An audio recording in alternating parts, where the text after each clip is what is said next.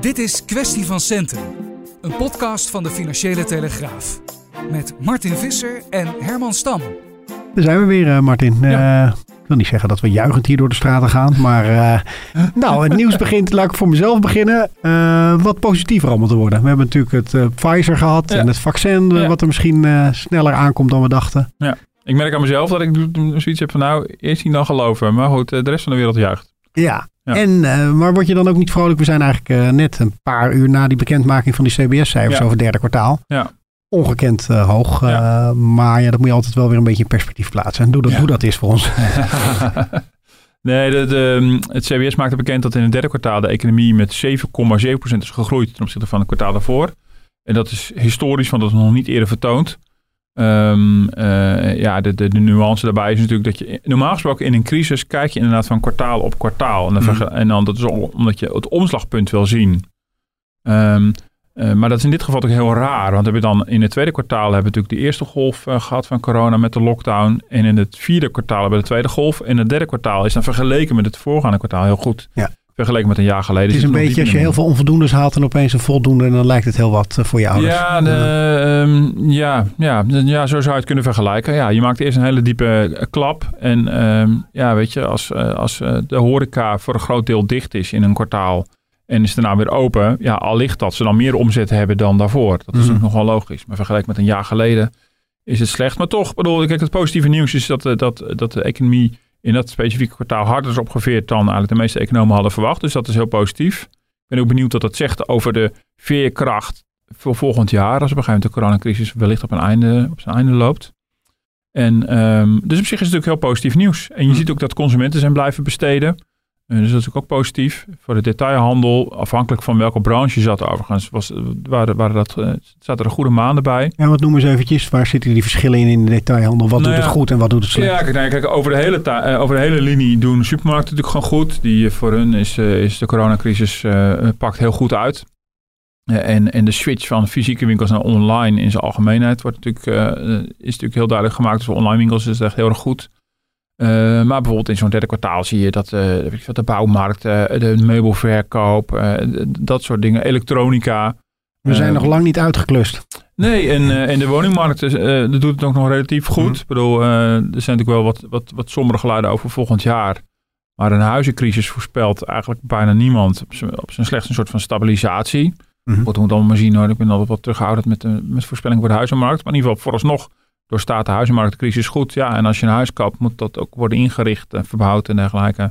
En dat zie je dus dat mensen dat nog gewoon voor, voortdurend doen. Dus je ziet in, in derde kwartaal ook het succes van de steunmaatregelen. Ik zag dat uh, minister Bobke Hoekstra ook enthousiast inderdaad die koppeling legde. Nou, dat mag hij best op zijn konto schrijven samen met de andere economieministers.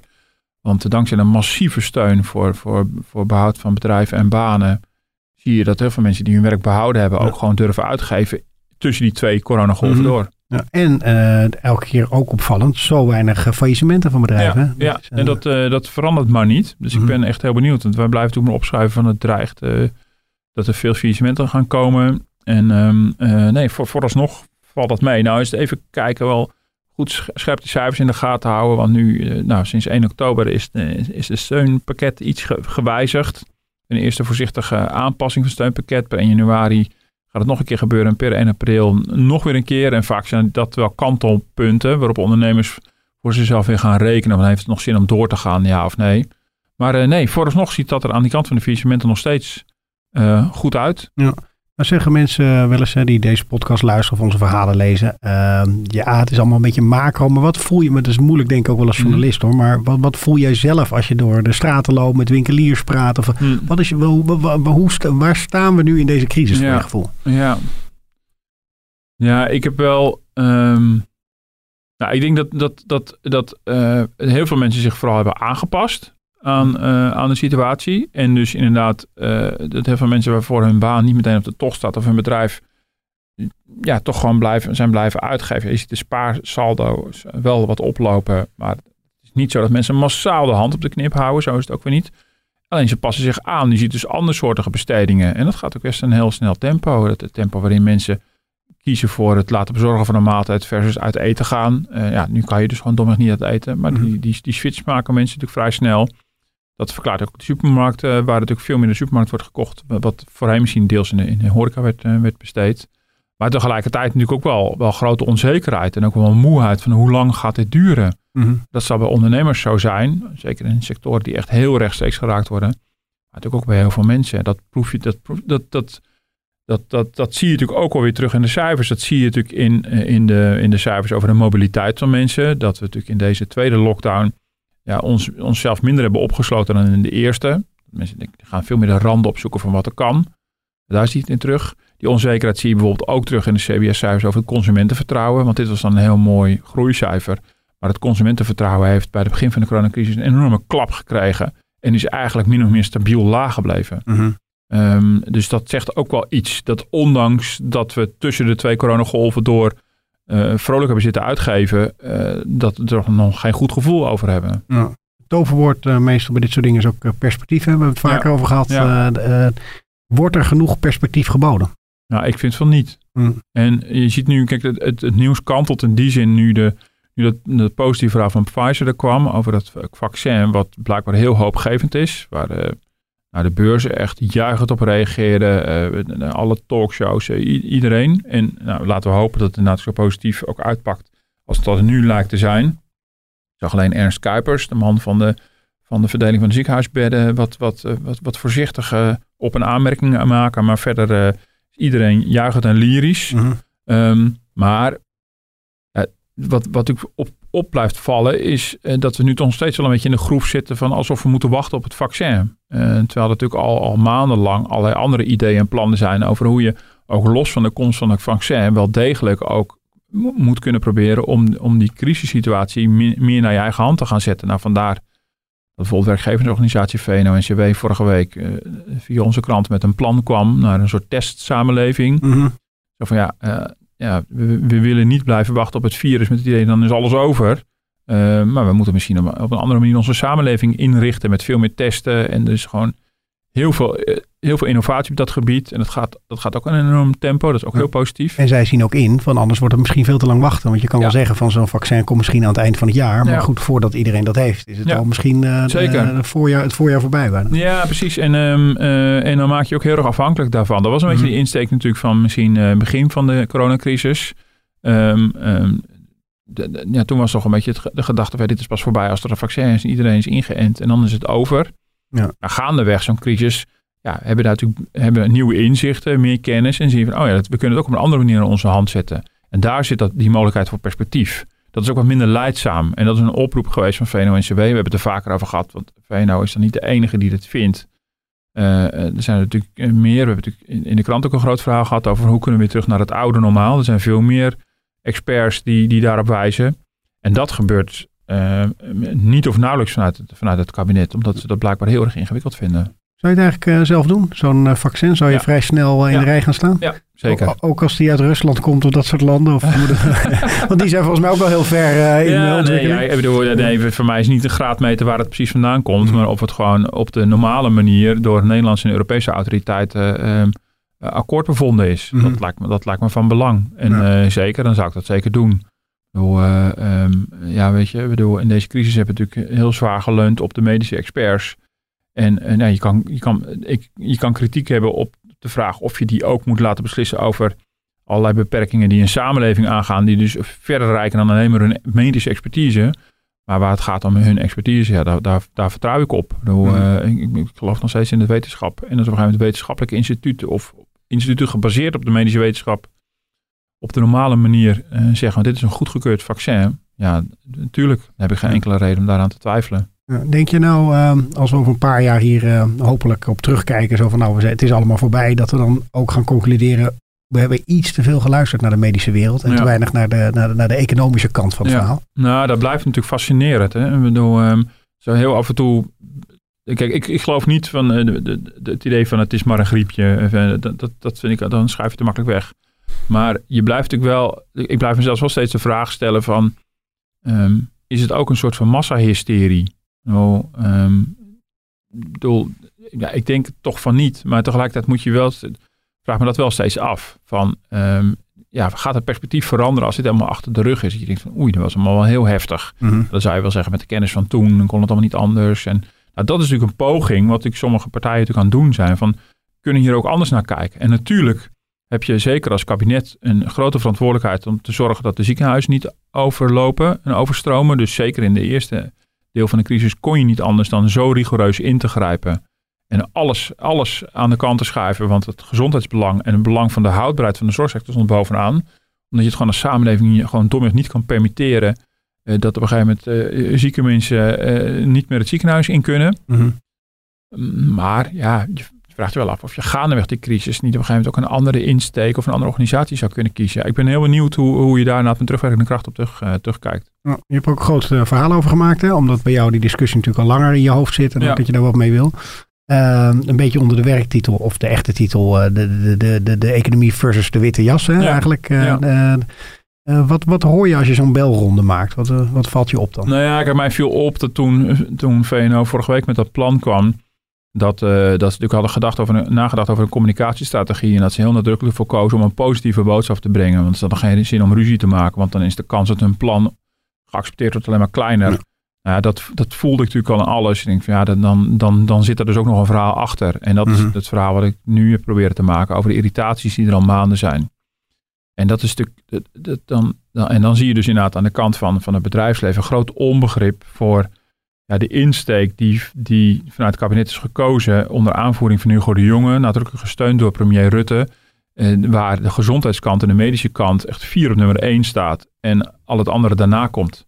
Terwijl Rutte natuurlijk steeds zegt, gezondheid en economie, die zet je niet tegenover elkaar, dat gaat hier samen op. Mhm. Nou, zij ervaren eh, vanuit VNO-NCW, neem ik bij Nederland en, en, en, en allerlei bedrijven die initiatief hebben getoond, ervaren dat helemaal niet zo. En ja, dat is, dat is een interessante spanning. Zeker Hm. omdat natuurlijk werkgevers, we hebben natuurlijk een polderland en we hebben allerlei polderinstituties, maar ja, de werkgevers zijn gewend om te polderen met de vakbonden en, en aan, de- aan de kabinetskant natuurlijk met, ja, met economische zaken en sociale zaken. Dat zijn eigenlijk de, de twee loketten. En nu moeten ze ineens met VWS in de weer. Mhm. En dat is een heel ander soort ministerie. Daar gelden, eh, ja, daar, daar gelden toch andere eh, regels en normen en een andere manier van kijken. Ja, en, zij, en zij beuken er tegenaan en ze komen er gewoon domweg niet doorheen. En eh, dat, is, eh, dat is heel Waar, frustrerend. waar komen ze niet doorheen? Ze, krijgen geen gehoor voor wat ze eigenlijk van plannen hebben? Nee, dat is, dat is in ieder geval wat ik, wat ik ophaal aan de kant van, eh, van het bedrijfsleven. Echt een diepe frustratie. Ehm, ja, al dan niet terecht hoor. Ik bedoel, maar in ieder geval, ik vond het interessant om dat, om dat op te tekenen. Praktisch betekent dat eh, de, de, de, ervaring die ze hebben, dat ze in de afgelopen maanden in de coronacrisis vaak allerlei hulp hebben aangeboden. Of voor beschermingsmiddelen, mondkapjes en dergelijke. Of voor vaccins of sneltesten. Vaccins niet, voor sneltesten. Of andere, ander testmateriaal. eh, eh, allerlei vormen van, van hulp aanbieden. Maar zo'n VWS is dan de indruk aan, aan de bedrijvenkant. Houdt heel erg de boot af. belt niet terug. neemt geen contact meer op. Dat is een beetje de, de, rode, de rode draad in, in dit verhaal. Eh, die zijn ook helemaal niet gewend om met bedrijven in zee te gaan. Ze hebben ook, ze hebben ook natuurlijk duidelijk ehm, eh, medische belangen. Tenzij- Of in ieder geval de, de, de, de zorg heeft medische belangen. Waarbij de, natuurlijk de gedachte is, eh, waar je, waar, je, waar je- heel sterk merkt, is dat aan de kant van de GGD's bijvoorbeeld heel erg die GGD-sector wordt beschermd. En dat er wel, wel terughoudendheid is om in zee te gaan met allerlei commerciële aanbieders. Zo is Mhm. Nederland aan de zorgkant traditioneel niet ingericht. En dan vinden ze het heel moeilijk om in zo'n crisis een uitzondering te maken. Ja. Nou, dat is natuurlijk heel, heel praktisch en concreet. Dat is iets waar Fijker Siebersma als, ehm, als corona-gezant eh, naar verluidt ook wel tegenaan is Ja. gelopen. Dat hij ook zei van ja, eh, intern ook heeft gezegd van ja, ik bedoel, 70.000 testen per dag was op een gegeven moment de bedoeling om die capaciteit te hebben. Van waarom kan het niet naar 100.000? Mhm. Eh, hoorde ik via via dat dat zijn poging is geweest. Kan die ambitie niet omhoog? Ja, Ja. Dan, dan loopt hij tegen de RIVM aan en op een gegeven moment is, is die leidend. Ik vind trouwens ook een beetje stil rond hem. Of ligt het aan mij? Eh, Nou ja, hij is geen auto- coronagezant meer. En, nee, maar eh, goed, je en, zou eh, dan nu kunnen denken dat hij er allerlei terugblikken doet en Ja, zijn frustratie daar hij- meer hij over dus toont. Nee, ik had al van iemand anders gehoord, van een, van een goede bron. eh, die, die schetste me een tijdje geleden al de worsteling waar hij mee zou hebben gezeten met VWS. eh eh, met meteen bijgezegd, maar, maar Fijk eh, is het netjes om dat allemaal te zeggen. Hmm. Nou, eh, dus die kiest ervoor om, eh, eh, eh, om dat niet open en bloot te, te vertellen. Maar je denkt wel dat die intern groep met zijn vuist op tafel heeft geslagen, of niet? Ja, dat is me niet helemaal duidelijk eerlijk gezegd. Bedoel, ik kreeg wel terug inderdaad dat, er- dat er wel frustratie zat. En dat het ook voor iemand als, als eh, hij is natuurlijk oud DSM-topman heel moeilijk was om, om met, een, met een blik op het bedrijfsleven, met een ander soort ambitie, om, om het voor elkaar te krijgen om, om, om de lat hoger te leggen dan een VWS en een RIVM nodig vond. Hij kwam er, hoe of het spel hard gespeeld heeft, dat weet ik eerlijk gezegd niet. Hm. Maar wel dat hij daar tegenaan liep. Dus niet helemaal duidelijk of dat nou de reden was dat hij op een gegeven moment zijn stem stopt. Want dat zou sowieso tijdelijk zijn. Maar dat hij niet voor elkaar heeft gekregen wat hij eigenlijk zelf had gewild, dat is wel, eh, dat is wel duidelijk. Je zou kunnen zeggen, hij is nu gestopt. Maar eigenlijk is het een beetje een raar moment, want er is nog best wel wat werk aan de winkel. Ja, ja. Hmm. Ja, maar, eh, de, ja, de, de eerste maanden was natuurlijk echt heel veel problemen met, met, eh, met inkoop en capaciteit en dergelijke. En blijkbaar is het idee dat dat, dat het nu grotendeels is opgelost. Ehm, maar goed, daar zie je dus de, de, bedrijven die, die het gevoel hebben van ja, we bieden van alles nog wat aan en het wordt niet in dankbaarheid ontvangen. Sterker nog, we worden helemaal niet teruggebeld. Mhm. Dat is natuurlijk heel praktisch en, en concreet. En eh, dat, deels is het verklaarbaar omdat het gewoon crisis was. Dan eh, hebben die ambtenaren ook misschien wat anders aan hun hoofd. Maar het zit hem ook in de mentaliteit en het niet gericht zijn op het bedrijfsleven. Maar fundamenteel is het gewoon een heel andere kijk op de crisis. Mhm. En eh, dat is natuurlijk dat is wel een diepe frustratie aan de kant van het bedrijfsleven. Ja, de, de, de gezondheidskant is dominant, waarbij de- de- nou, iemand als Ingrid Thijssen, de voorzitter van VNO-NCW, eh voor zover ik die plannen eh, goed eh, doorzie, er niet op gericht is van nou, gooi die economie maar open, want het valt allemaal wel mee met dat griepje. Dat is helemaal niet de insteek, maar wel, eh, ehm, maar wel met de gedachte van ja, hoe kan je misschien juist ambitieuzer zijn in het indammen van het virus, met als doel daarna de economie ook beter open te kunnen gooien. Mhm. En de strategie van het kabinet is natuurlijk uiteindelijk geen indammen van het virus, maar het onder bedwang houden, het controleren van het virus. Je ziet dat het kabinet heel erg stuurt op die ziekenhuizen. Het, is- het gevoel is een beetje, als het virus rondwaart, is op zichzelf niet zo heel erg erg, als de ziekenhuizen het maar aan kunnen. Ja, en dat is een andere insteek dan, dan het bedrijfsleven heeft. Want het bedrijfsleven zegt, ja, maar we moeten eigenlijk zo, zo goed mogelijk van het virus af kunnen komen. We krijgen het de wereld misschien niet uit, Mhm. maar het moet tot een minimale worden ingedamd. Want dan ontstaat ook weer vertrouwen bij consumenten en Ja. ondernemers. En dan durven we weer. Dus je ziet in hun, in hun plan.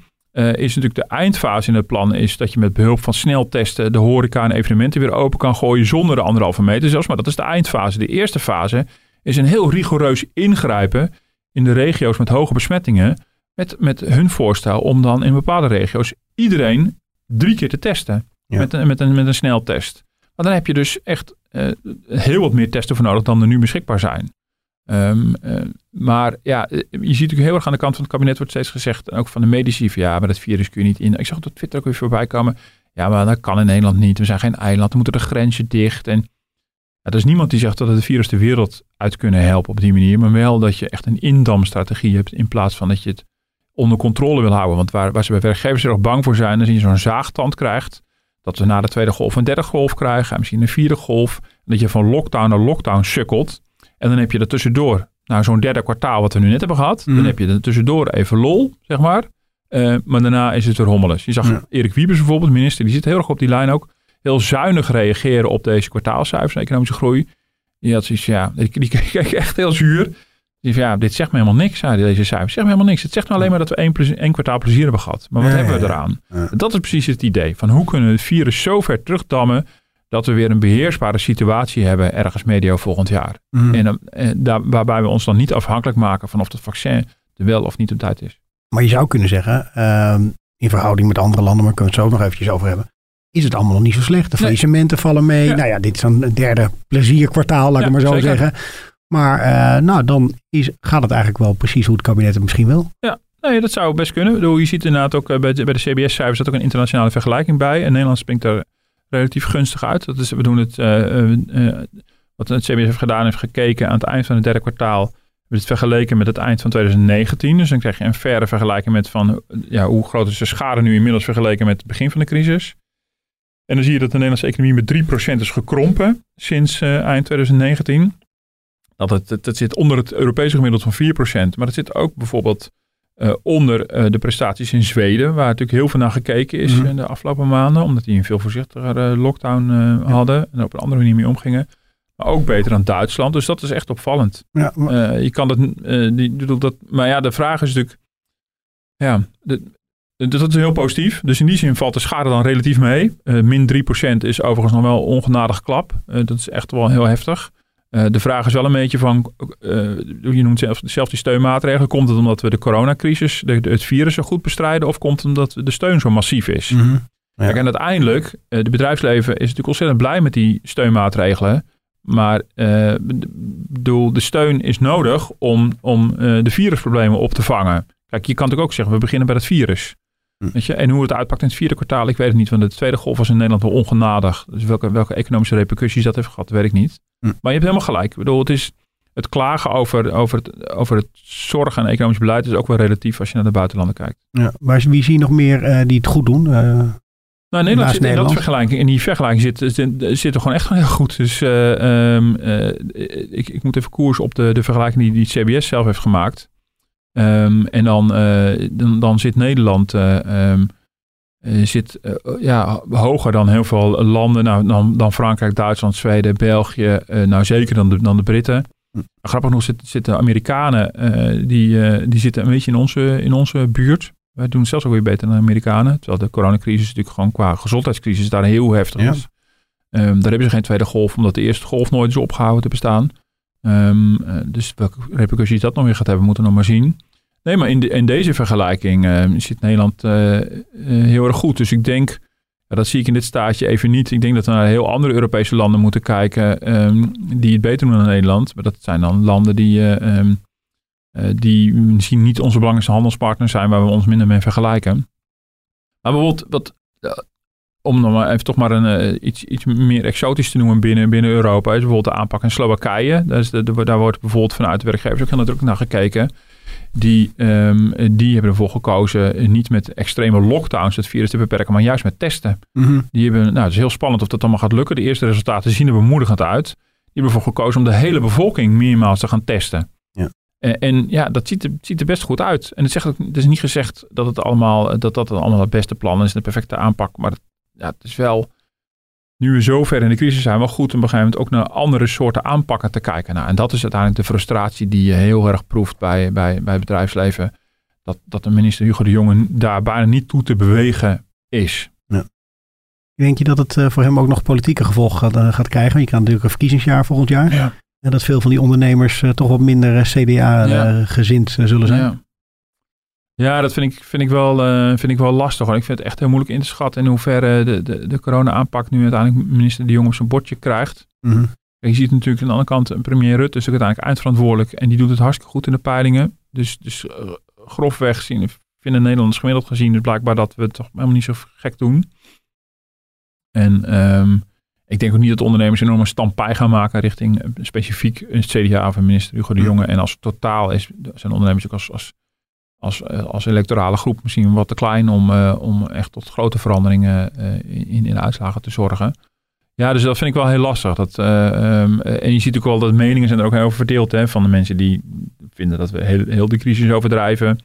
Tot mensen die, die vinden dat we allemaal heftige lockdowns moeten. Dat is ook een beetje de strijd nou, die, die, de collega's van de parlementaire pers ook van de parlementaire redactie ook beschreven hebben. Mm De clash binnen het kabinet. Dat Hugo de Jonge ja, het liefst nog, nog weer strengere lockdowns willen. Nou, dat is ook een deel van de Nederlandse bevolking daar, die daar ook heel erg voor is. Ja. En, maar goed, het bedrijfsleven schetst van ja, een lockdown is niet de enige manier om een virus in te dammen. Dat kan misschien ook op een andere manier met heel veel testen. Maar dan moet je wel grof, grof geld voor uittrekken. Ja. Wat, uh, wat krijgen we nu te verwachten? Er komen wat geluiden naar buiten van dat de horeca misschien weer wat meer open mag. Of dat er testen zijn. En uh, dat wordt dan weer tegengesproken.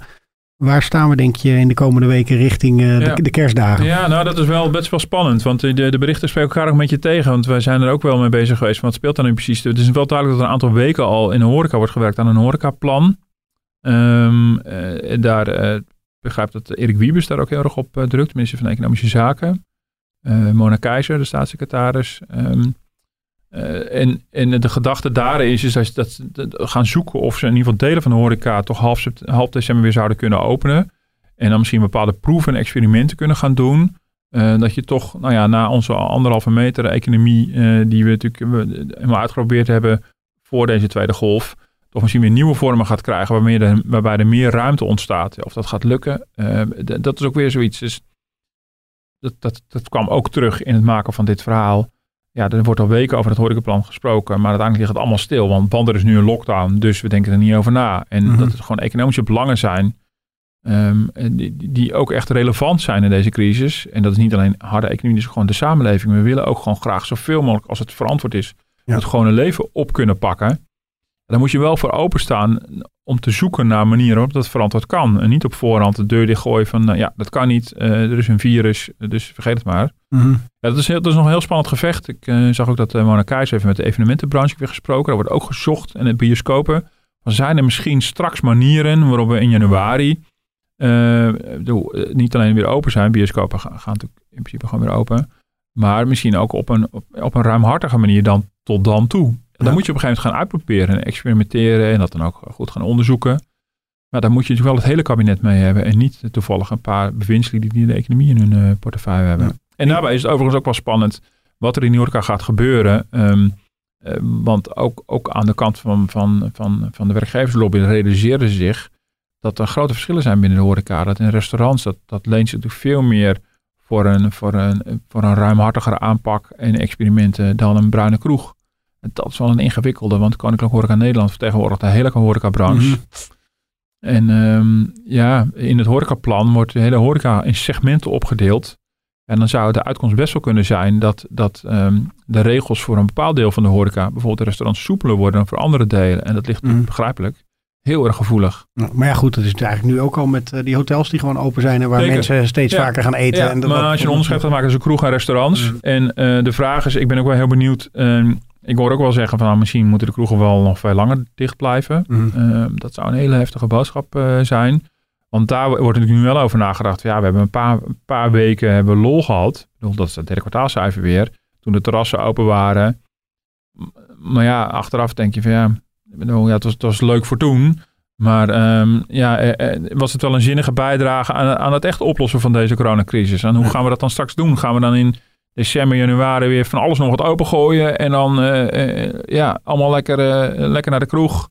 En dan moeten we dan weer voor, voor bloeden daarna. En dan in ja. februari gaan we weer in een lockdown. Is dat wat je wil? Ja. En dat is, dat is een beetje het, het gesprek wat, wat, wat men probeert op gang te brengen. En dat is natuurlijk best wel pijnlijk. Want er, kunnen ook, er zouden ook best wel pijnlijke beslissingen achter kunnen zitten. Maar hoe voorkom je dat je, dat je echt stuitert van lockdown naar lockdown? Maar dat, is ook, dat is ook fnuikend voor het vertrouwen en voor gevoel dat we het met elkaar vol kunnen houden. En misschien betekent dat voor bepaalde delen van branches wel dat de maatregelen veel heftiger zullen gaan zijn. En daar moet je dan voluit je steun op inzetten. Maar dat, Mhm. is, dat, dat hele gesprek en gevecht, nou, dat is nog lang niet afgelopen. Dat is nu volop gaande. Wanneer krijgen we weer eh, zo'n persmoment dat we misschien wat meer eh, weer ja, te de dinsdag wordt al veel meer, eh, veel Mhm. meer bekend. Dan loopt in ieder geval ook die automatische maatregelen af. Dinsdag wordt ook van de minister Hugo de Jonge nieuwe ambities en verwachtingen verwacht voor heel dit testbeleid en die testcapaciteit. We zijn nu begonnen met van die XL-teststraten. Mhm. de, de, de half van de GGD en half van het bedrijfsleven die op de sneltesten inzet. Eh, ehm, met de bedoeling om het testcapaciteit en- enorm uit te breiden. En dan zou je ook meer mensen kunnen gaan testen. Dus niet alleen mensen met klachten, maar ook de huisgenoot van iemand die, die, eh, die positief getest is. Of mensen die een melding op een corona-app hebben gekregen. Ehm, dus ik ben heel benieuwd hoe ambitieus dat is. Want dat is een beetje de inzet natuurlijk van, van de bedrijfslevenkant. Van ga voluit voor die testcapaciteit. Met echt supersnel testen. En, eh, en dan kan je de test ook op een andere manier gaan inzetten. Mhm. Ook veel meer, eh, veel meer preventief. En niet, niet naderhand als mensen al corona hebben opgelopen. Nou, we gaan dinsdag weer eh, aan de buis gekluisterd zitten, toch? Dankjewel Martin voor je tijd. Ik zeg tegen de luisteraars dat u ons kunt terug horen op onder andere Spotify en op iTunes. U kunt ons ook blijven mailen op podcast.tft.nl. Bedankt voor het luisteren. Tot volgende week.